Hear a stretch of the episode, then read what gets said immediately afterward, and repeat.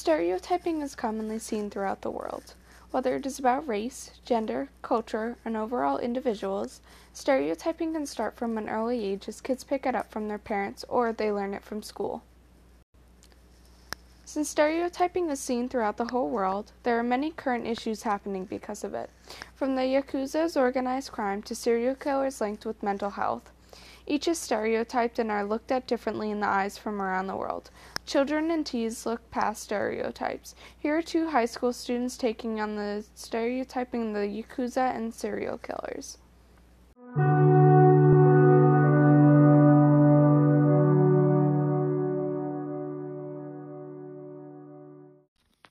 Everyone has their own little idea of what Japanese society is supposed to look like. We've all seen that cheap action movie with pseudo tough gangsters that'll pull guns at a moment's notice, or perhaps you've seen a softer, more whimsical stereotype based off of anime.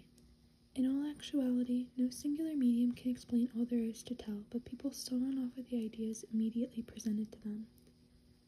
Western production and marketing of media concerning foreign countries has always given its impressionable people not much to go off of, whether it's the scary prospect of ever visiting Tokyo and being violently assaulted, or the cities like Tokoyama and Osaka not being as impressive as manga and anime had previously promised. Even select restaurants not serving sushi can be surprising to someone who isn't fully aware of the environment. We've all been predisposed to think a few things about certain places despite it likely being blown out of proportion. The truth behind the matter is that the streets aren't flooded with barbarians, sushi is a treat instead of a common dish, and society cohabits like a well oiled machine, contrary to popular Western belief. All of the single stories pumped into us aren't necessarily untrue, but the value of a specific occurrence has been overdone and emphasized to the point where it's really the only things people know about the subject, despite there being so much more to uncover.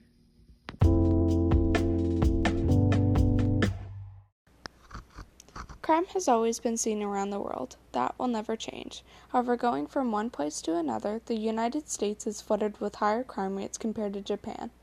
While Japan has organized crime, the US has individual crime. What the United States does do well with is serial killers. The United States has the highest amount of serial killers in the entire world, each stemming from different childhoods or traumas. There is a direct correlation with mental health and serial killers. While not all people with mental health issues will become a serial killer, all serial killers have mental health issues. Most often seen are mother issues, trauma, and psychopaths. A child missing their mother can cause issues, leading to higher crimes against women. Any trauma can cause a person to view the world differently. Abuse is one of the main causes.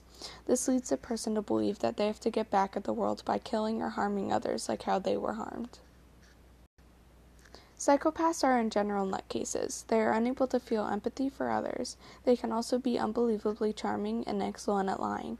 This allows serial killers like Ted Bundy to pick up women despite them knowing the serial killer was on the move. Serial killers are also hard to prevent. However, with the technological advancements and the brain being more understood, serial killers are easy to catch.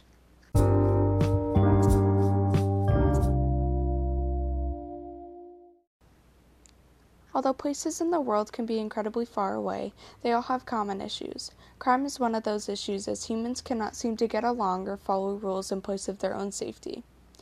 Crime has created big issues in general culture or the natural way of life for some countries.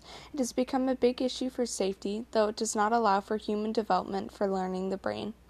However, it can cause bigger consequences down the road if crime rates stay the same, not to mention the fact it takes away the idea of some places in the world. It turns an expected part of the world to turn into something unexpected.